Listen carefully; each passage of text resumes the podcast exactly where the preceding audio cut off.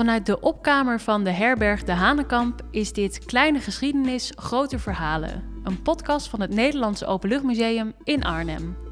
Met wetenschappers en auteurs duiken we in het verleden en met medewerkers van het museum nemen we een kijkje achter de voordeur van de mensen die toen leefden en bespreken we bijzondere collectiestukken uit het park en het depot. Mijn naam is Martine van der Veer. We leveren ons leven in en ze zeggen iets over onze identiteit, gemoedstoestand of beroep. Deze aflevering hebben we het over kleren. Tegenwoordig kunnen we ze heel makkelijk en goedkoop op de kop tikken, maar dat is niet altijd zo geweest. Lange tijd werden kleren speciaal op maat gemaakt, totdat de confectiekleding zijn intrede deed. Hoe veranderde deze uitvinding de manier waarop er met kleding werd omgegaan en wat betekende dit voor de mensen die zich in traditionele streekdracht kleden? Hierover praat ik met Rosalie Sloof, kunst- en kostuumhistoricus, en Jacco Hooikammer, conservator Nederlandse streekdracht bij het Nederlandse Openluchtmuseum. Dit is aflevering 3: Kleding. Vervangen of vermaken? Rosalie, tegenwoordig kopen we onze kleding in gestandaardiseerde maten, dus zoals XS of maat 44, maar dat is niet altijd zo geweest, toch? Nee, um, ik denk dat wij nu hè, zoals wij nu naar een winkel gaan en kleding uit een rek pakken, dat was pakkenweg 120 jaar geleden, voor 1900, heel anders. Uh, kleding is eeuwenlang op maat van het lichaam van de drager die het aankreeg gemaakt. En dat werden allemaal unieke stukken die voor één drager werden gemaakt, dus niet in standaard maten. Die waren er gewoon nog niet. Dus uh, je ging naar een kleermaker of een naaister en die keek naar jouw lichaamsvorm en maakte daar een kledingstuk op totaal anders dus. Ja, want tegenwoordig is maatkleding eigenlijk heel duur. Dat is iets heel chics. Was dat in die tijd dan ook zo? Kon iedereen zich dat wel veroorloven? Eigenlijk kun je in het algemeen zeggen dat kleding een luxe artikel was en had ook echt veel waarde. Dus het was mensen er ook enorm aan gelegen om dat zo lang mogelijk van die waarde te uh, genieten en te gebruiken. Dus kleding moest gewoon lang meegaan. En er werd ook heel veel aandacht besteed aan het maken ervan. Werden dan ook wel eens dingen um, opnieuw gemaakt of doorgegeven? Of kreeg iedereen echt een kostuum speciaal voor zichzelf? Nou, de rijkeren die konden inderdaad naar de kleermaker en uh, konden vesten, broeken, jassen, uh, jurken laten maken en meerdere. Want stof was in die tijd ook heel duur en het arbeidsloon natuurlijk moest je allemaal betalen, de versieringen daarop. Uh, mensen die met de mode meededen, die moesten bij de mode blijven, dus bestelden ook nieuwe kleren. En dan heb je een heleboel mensen daaronder die een minder grote portemonnee hadden of arm waren. En die waren op hele andere manieren aangewezen om aan kleding te komen. We weten bijvoorbeeld al vanaf de 17e eeuw dat er enorm uh, tweedehands kledingcircuit is. Uh, kleding bleef over, werd niet opgehaald bij de kleermaker, uh, werd afgedankt.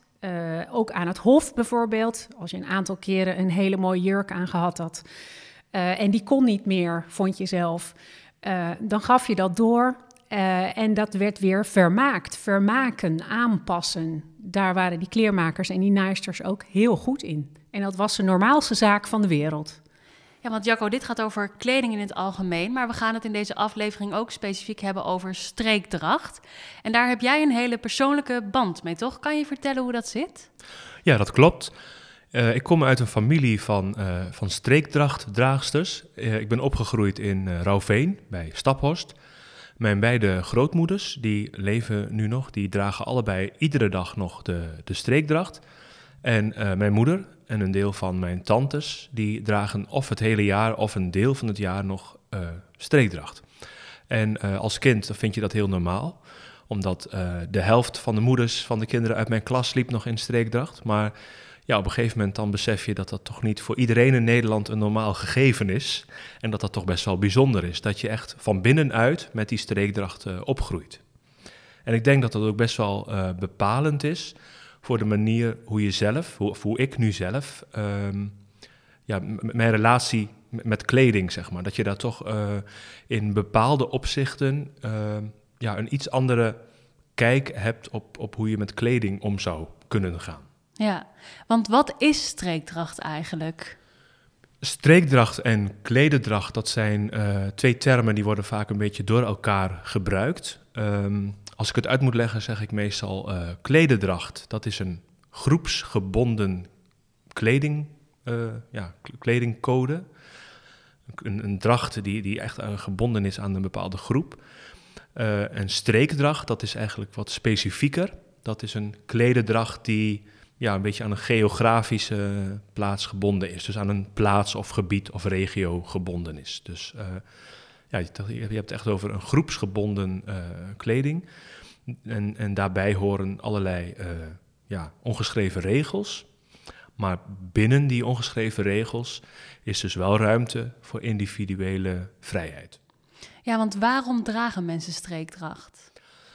Ja, het is heel moeilijk te zeggen en ik denk ook niet dat er één oorzaak of één verklaring voor is. Um, maar het, het, hoort vooral bij het um, ja, tot, tot een groep horen. En uh, binnen een groep heb je natuurlijk uh, uh, een, een etiketten, je hebt, je, hebt, je hebt regels die, die zorgen dat die groep een groep blijft. En ook, um, dat, dat, kan de taal zijn die je samenspreekt, maar het kan dus ook de verpakking zijn waarin je zeg maar, uh, je, je verpakt. En dan binnen die groep heeft die kleding dan echt ook een functie. Daarmee geef je aan, ik hoor tot die groep. Maar dan binnen die groep uh, kan je met die kleding dus ook van alles ja, vertellen, zeg maar. Je, kan, je geeft aan tot welke stand je hoort. Soms, soms kan je duidelijk maken tot welke beroepsgroep je hoort. In sommige drachten is er duidelijk verschil tussen gehuwd of ongehuwd zijn. Ehm, je, je draagt uh, uit uh, of je wel of niet in de rouw bent en in welke mate.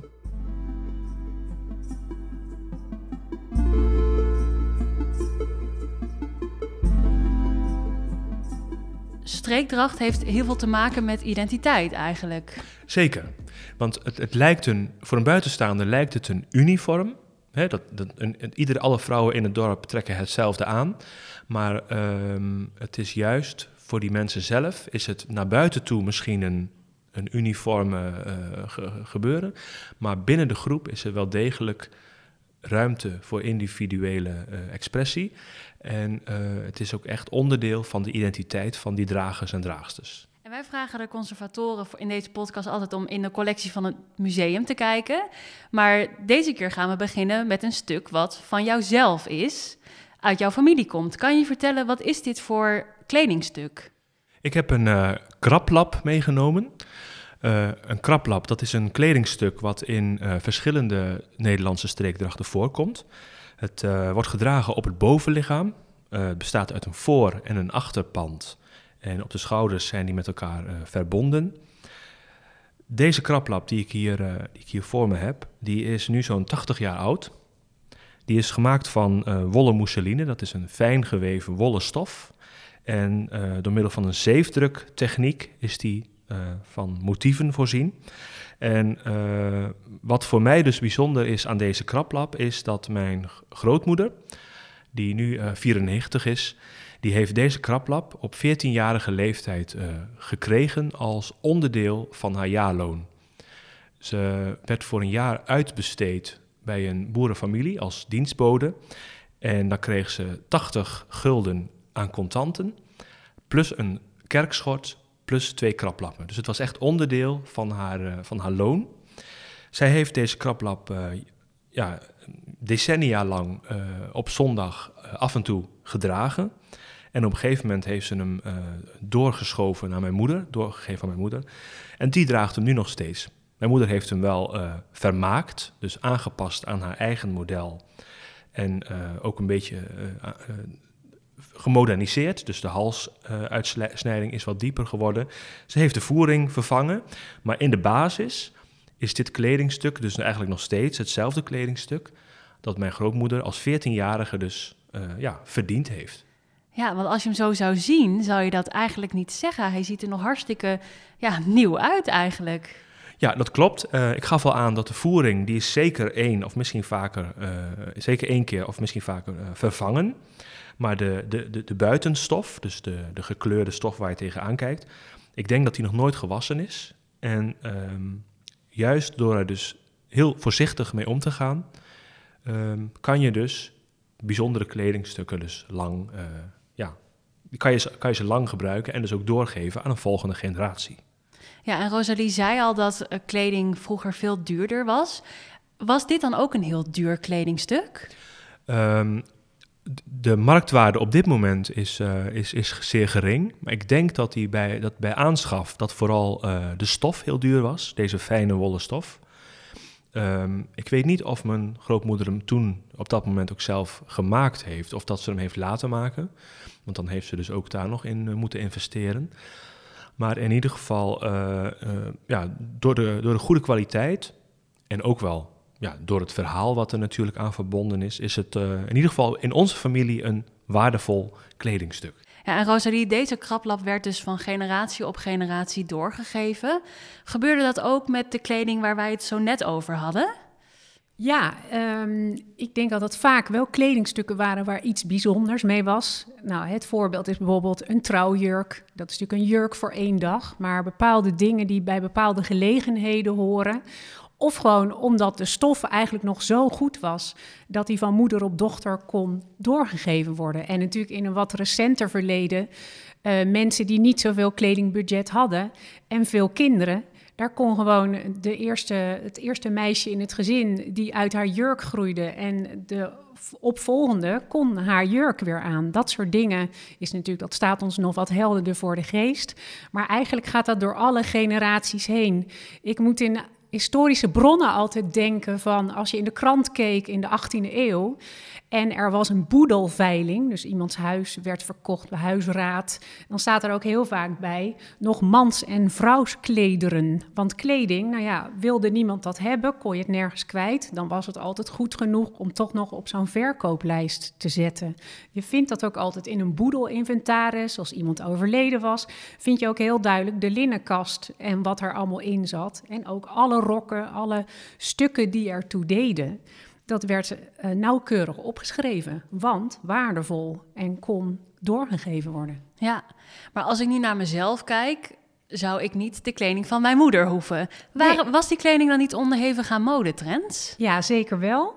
Um, ik denk dat je niet moet onderschatten hoe kundig uh, naaisters en kleermakers waren om bepaalde dingen. Want er waren vroeger natuurlijk ook trends. Bij Jacco in de streekdracht zijn er ook trends. Dat lijkt dat dat een versteende vorm is.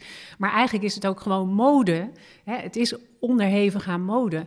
En als je een beetje kundig bent, wat voor ons, voor jou waarschijnlijk, ik weet niet of jij nog handwerken op school hebt gehad. Nee. Maar voor heel veel vrouwen tot in de jaren 50, 60, die hebben gewoon handwerkonderwijs gehad. En dan was even een naadje leggen, even een rok uit elkaar, even een gat maken in je trui, was de normaalste zaak van de wereld. Dus vermaken, herstellen, is allemaal een fluitje van de cent. En voor ons is dat nu een soort kennis die wat verder weg ligt. Toen was dat de normaalste zaak van de wereld. Dus iets veranderen, als je bij de buurvrouw iets anders had gezien, dat haar plooien in haar rok net anders zaten. Of wat natuurlijk vaak gebeurt, de roklengte verandert. Vaak werd die korter. Nou, dan was het zo gepiept om een rok even korter te maken.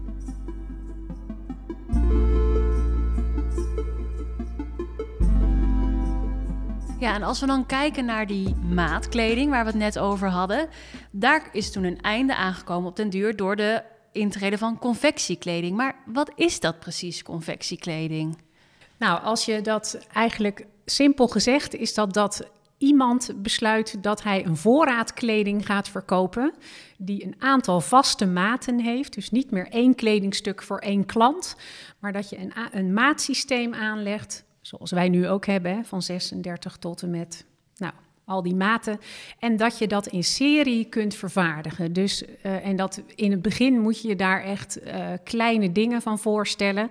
Maar mensen kregen ondergoed wat je op voorraad kon kopen. Uh, er kwamen warenhuizen waar je een blouseje kon bestellen. Dus nou, dat was helemaal nieuw. Moest je wel je maat opgeven. Dus er werd ook toen al rond 1880, 1900 werd gezegd: als u uw maten nauwkeurig opgeeft, dan kunnen wij dat toesturen. Bijvoorbeeld een Frans warenhuis had bepaalde dingen op voorraad.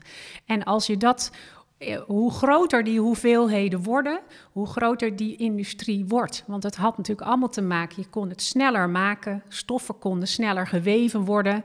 Uh, vergeet niet de introductie van de naaimachine.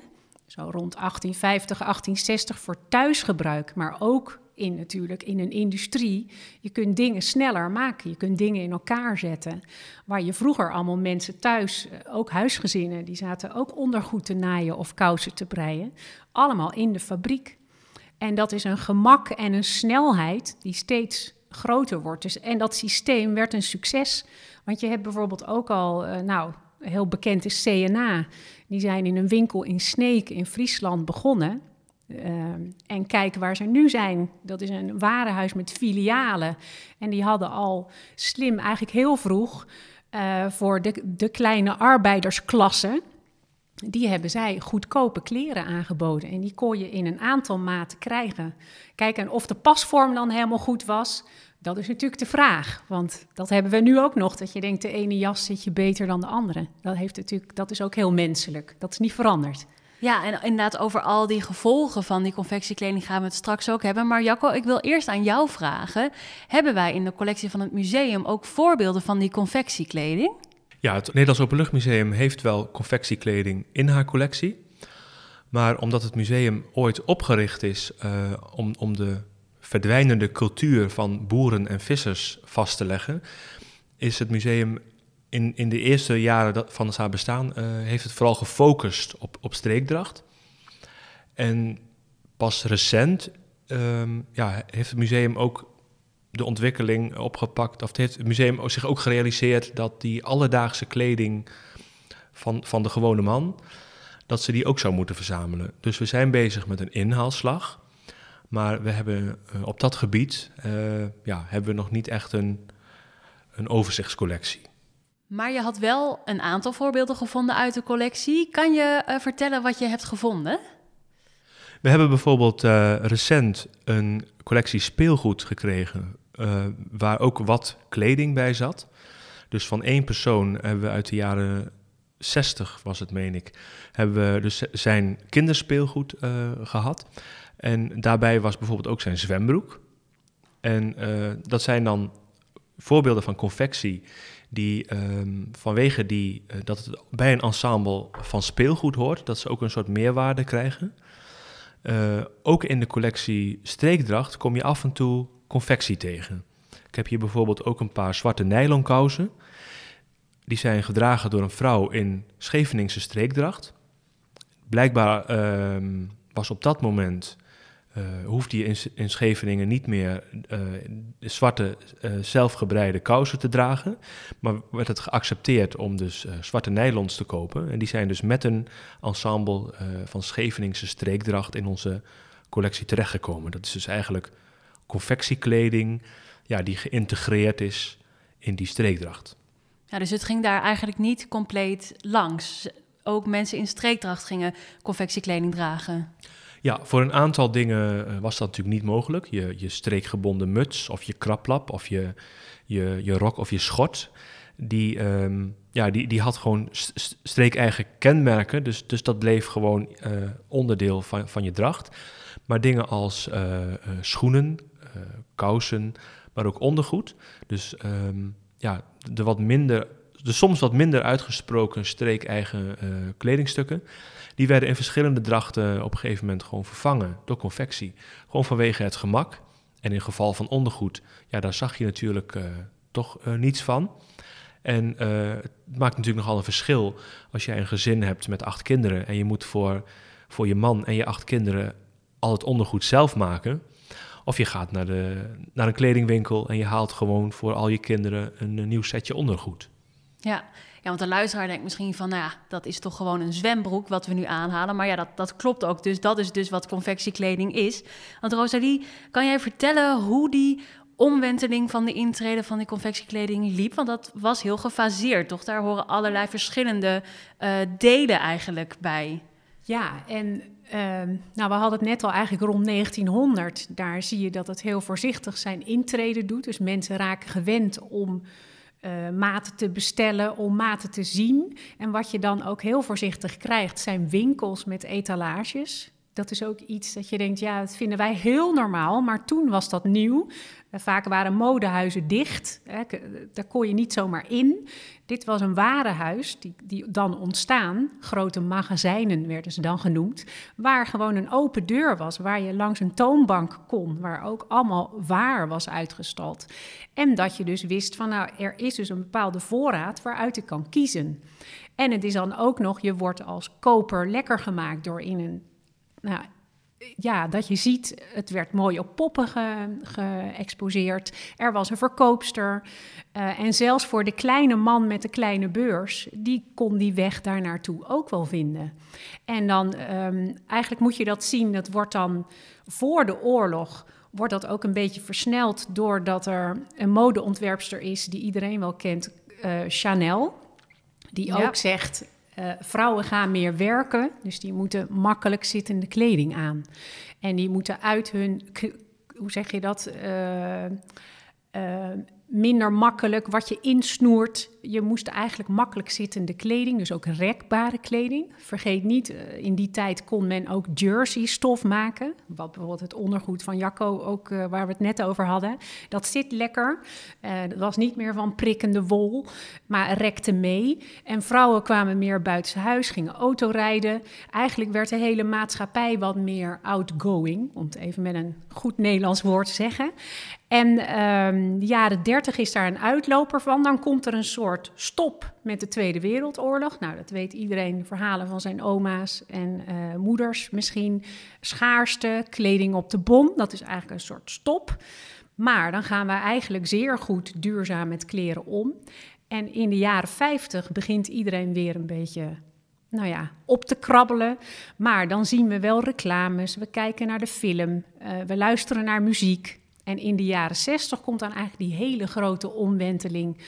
Uh, dan zie je dat deze kleding overal verkrijgbaar is en dat je het zelf ook makkelijk kon maken. Uh, want er is een, een leuk voorbeeld daarvan ook in Openluchtmuseum collectie. Dat is een zogenaamde Beatles-jurk. Dat is van in Nederland geweven stof, waar de hoofden van de Beatles op staan. Uh, het is in zwart-wit. En we zouden dat qua kunststijl een beetje met de op-art, uh, waar iedereen ook wel die grafisch uh, illusionaire dingen, hè, wat, wat mm -hmm. lekker toen helemaal hip en happening was. En zo'n Beatles dress kon je of helemaal in elkaar gemaakt voor misschien 15 gulden in, bij de CNA hingen ze bijvoorbeeld. Maar er waren ook een soort bouwpakket, naaipakket en dat is dan een simpel jurkje, hooggesloten, mouwloos, tot op de knie. Dat zijn eigenlijk twee stofpanelen die je makkelijk tegen elkaar kunt uh, naaien. En heb je je eigen Beatles dress. En het is in Enschede geweven. En de directeur is naar Engeland gegaan, heeft vergunning gekregen om de Beatles op zijn stof te drukken. En er zijn honderdduizenden meter stof gemaakt in een paar kleuren. En die werden door alle winkelmagazijnen aangekocht, want dat was nieuw en hip voor de jeugd.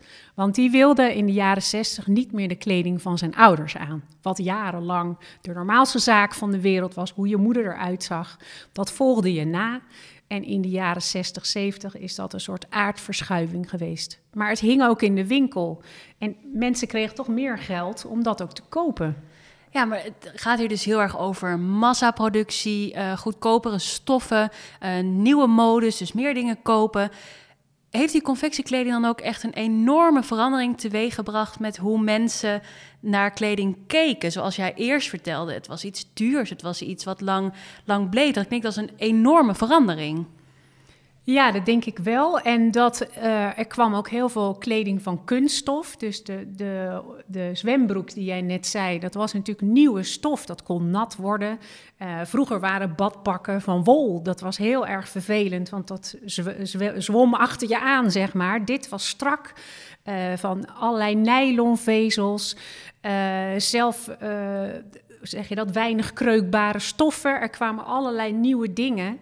Uh, glanzende stoffen, lurex, van die rekbare glanzende draden. Dat was allemaal nieuw. En uh, ik denk dat dat ook, dat, dat is natuurlijk allemaal afval in onze ogen van 2021, maar toen was dat allemaal nieuw. En het was voor weinig geld in de winkel te koop. En eigenlijk niet gemaakt om heel lang mee te gaan. Nee, dus het was ook eigenlijk iets heel moderns in die tijd om dat te dragen. Zeker. Maar de, wat ik zei, er blijft toch een onderstroom van mensen die veel zelf maakt. Um, als je naar filmpjes van de Beatles kijkt, die staan ook in tweedehands bontjassen, uh, vermaakte tweedehands kleding. Dat was natuurlijk een soort onderstroom met die hele hippiebeweging. Uh, of je ging je eigen broek borduren. Uh, het blijft ook een uh, je wil je uitdrukken met kleding en dat is ook met streekdracht zo, maar ook met mode. Ik, ik denk dat die twee dingen niet heel erg ver van elkaar staan. Want in de streekdracht, ik denk als je tien buurvrouwen in Staphorst naast elkaar zet, kan je ook kleine, uh, kleine verschillen laten zien. De ene wil daar zich mee onderscheiden, of de ander heeft een mooie bloem geborduurd, of weet je, de ander heeft een hele mooie muts. Dat is eigenlijk voor alle mensen niet anders.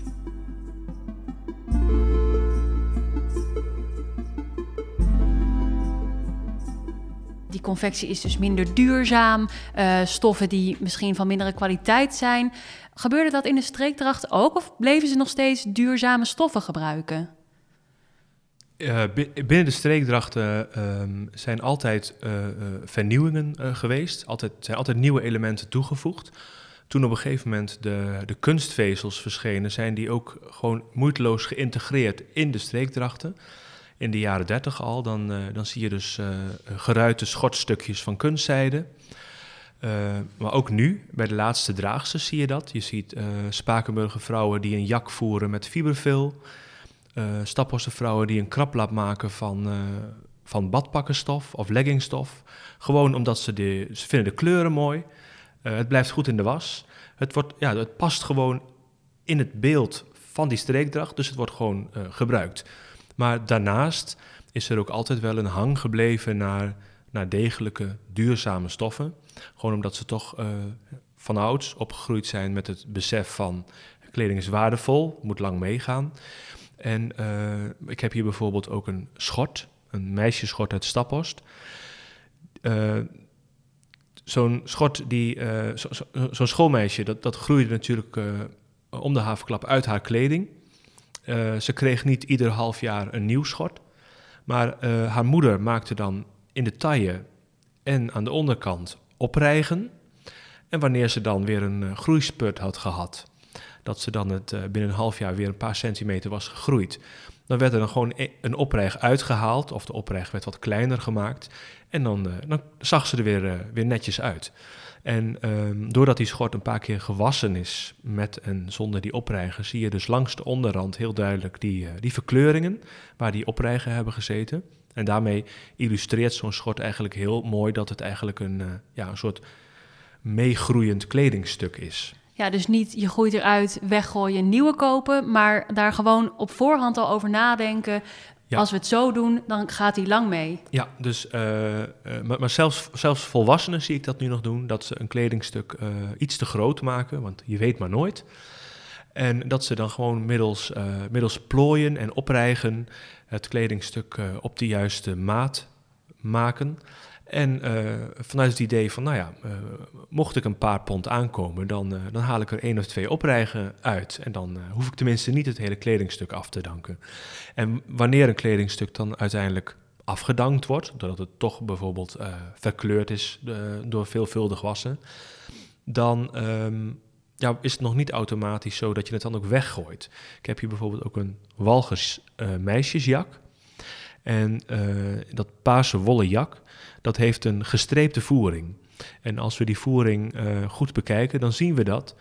Uh, dan zien we dat dat een afgedankte rok is. Op een gegeven moment is die rok blijkbaar ja, niet meer geschikt om als rok te dragen.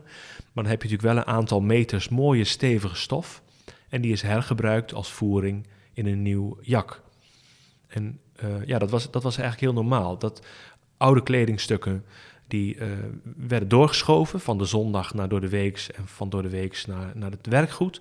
Maar op het moment dat het echt niet meer draagbaar was, werden dus niet weggegooid, maar werden dus alle ja, bruikbare onderdelen nog weer hergebruikt om nieuwe kledingstukken te maken. En in dit geval dus uh, als voering Maar hadden die mensen dan niet dat ze dachten van ja, maar dit streepje, dat is gewoon uit de mode. Ik wil iets anders. Waren die uh, kledingstukken niet onderhevig aan modetrends? Uh, zeker. In streekdracht heb je ook echt modes. En ook voor een meisje in streekdracht dat ze er zeker niet net zo uit wilde zien als haar moeder. Dus um, ja, daar werden altijd kleine veranderingen doorgevoerd. Bepaalde patronen raakten uit de mode. Soms, soms werden zelfs hele kledingstukken ja, afgeschaft.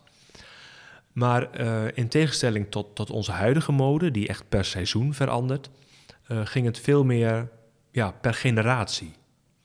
Je kan ook, als je dus oude familiefoto's op een rij legt, dan, dan zie, je, zie je wel duidelijk een, een ontwikkeling in roklengte, in, in de vorm van een muts, in de wijdte van een oorreizer in de breedte van de plooi.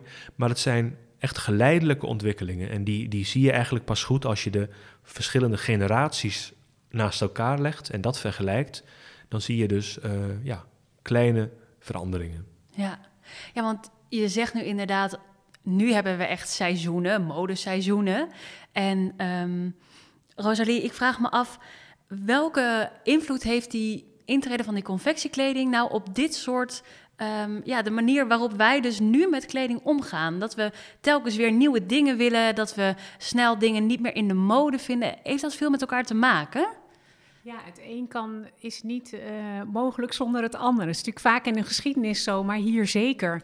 Um, ik ben nog opgegroeid met het idee dat je uh, in de winter een uitverkoop had en in de zomer. Want ja, twee keer per jaar uh, ruimde je je kast op en keek je wat je niet meer aankon. En ging je met je ouders kleding kopen. Nu totaal uh, anders. je hebt het idee dat je het hele jaar door alles kunt kopen. Online natuurlijk. Er wordt een enorm bombardement op ons afgevuurd. Maar eigenlijk de kiem daarin ligt in dat we gewoon steeds meer sneller makkelijker konden maken. En dat is eigenlijk vanaf de jaren 70, 80 kon er ook steeds meer. Uiteindelijk zijn we op het idee gekomen om de arbeid eh, naar andere landen te verplaatsen, die ook allemaal in grote ateliers, allemaal groter. Ehm, en dat hele modesysteem is een beetje uit zijn jas gegroeid. En uh, wij maken er allemaal deel van uit. Uh, hoeveel onderbroeken heb jij in de kast? Ik denk meer dan tien. Ja, misschien wel meer dan twintig. Jacco, jij? Vijftien. Nou, ja, mannen die scoren altijd minder hierop. Ik, uh, ik heb geteld, ik heb er 25. Ik dacht, dat kan ik nog eens even melden hier. Um, maar het gaat maar om om aan te geven hoeveel stuks hebben wij in de kast liggen. Dat is enorm. En hoeveel van je kledingkast heb je nou echt aan? Wat hangt er nog dat je denkt, nou, het is misschien niet zo mijn stijl meer. Of uh, je hebt dingen die je graag aan hebt. Dat is heel menselijk. Maar um, de hoeveelheden zijn allemaal uit hun jasje gegroeid. En er worden natuurlijk ook veel te veel kleding gemaakt. Wat overblijft. Nu in deze tijden natuurlijk dat we in de lockdown zitten, is iedereen zijn kledingkast aan het opruimen, aan het kijken wat kan ik nog verkopen, uh, wat kan ik op marktplaats zetten. Ik zag zelfs bij een uh, grote speler als Zalando heeft nu ook een tweedehands kanaal. Want daar kan je het hele jaar door 24 uur per dag kleding kopen, maar toch ook een tweedehands kanaal. Dus dat zijn modus, uh, modus in de mode. Maar het is, uh, kleding is nu geen waardeartikel meer. Is het eigenlijk een beetje snel uit de mode.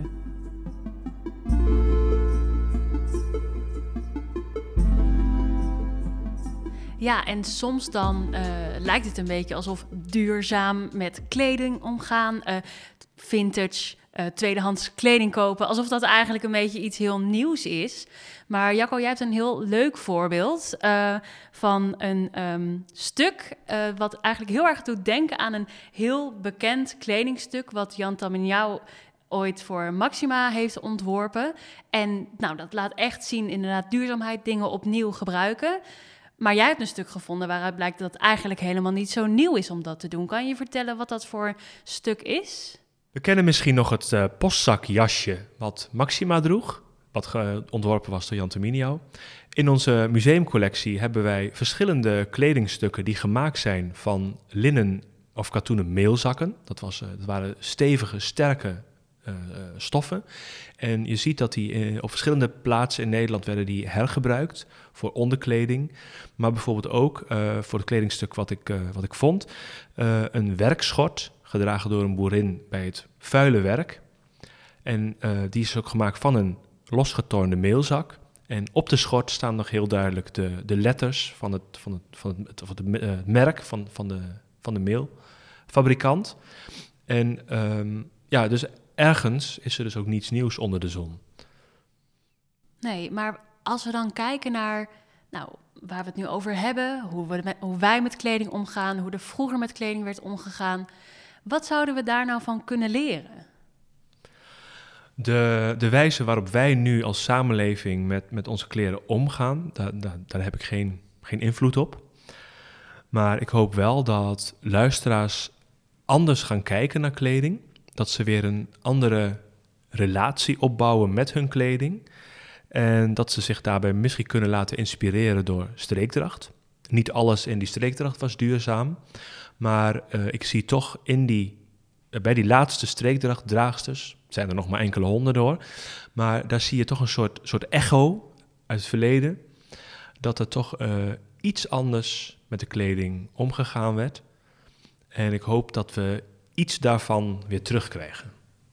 Rosalie, heb jij hier nog iets aan toe te voegen? Ja, ik denk dat musea die kleding op kunnen stellen en kunnen laten zien in exposities, uh, kunnen benadrukken hoe onze voorouders met hun kleding omgingen. Het is mijn ervaring is, uh, doordat ik ook meewerk aan die exposities, dat mensen het heel fijn vinden om kleding van vroeger te zien. Al is het een vissersbroek of een mooi jak of een modejurk. Het maakt eigenlijk niet zoveel uit. Het roept iets op wat je heel erg aan je eigen kleding kan relateren. En dan hoor je vaak de commentaren, toen konden ze mooi naaien. Of wat, wat voor zorg is daar besteed aan de versiering, aan de ritsen, aan de knopen. En dat is denk ik iets wat je met je ogen, je mag er natuurlijk niet aankomen. Dat is vaak ook een klacht die mensen hebben. Want ze willen allemaal graag eraan zitten, maar daar kunnen we dan net niet aan beginnen. Uh, door met je ogen te kunnen zien uh, hoeveel zorg daaraan besteed is. En dat het eigenlijk bijzonder is dat het zo lang is bewaard. Want we begonnen in deze podcast met dat alles heel lang mee moest gaan. Dus er is ook heel veel kleding niet meer over. Maar wat wij nog in de musea hebben, dat zijn wel voorbeelden die als inspiratie voor mensen van nu kunnen dienen. Ja, nou, ik zou ook maar eens uh, kritisch naar mijn eigen kledingkast ja. moeten kijken, ben ik bang. Heel erg bedankt, Rosalie Sloof en Jacco Hooikammer.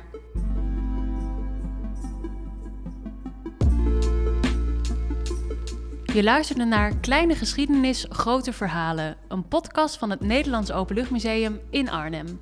In het museum sta je oog in oog met de Nederlandse geschiedenis en ontdek je de verhalen uit deze serie. Dit was voorlopig de laatste aflevering van dit seizoen. Vond je dit een leuke podcast? Laat dan een recensie achter en abonneer je. Dan ben je als eerste op de hoogte van nieuwe afleveringen. Bedankt voor het luisteren.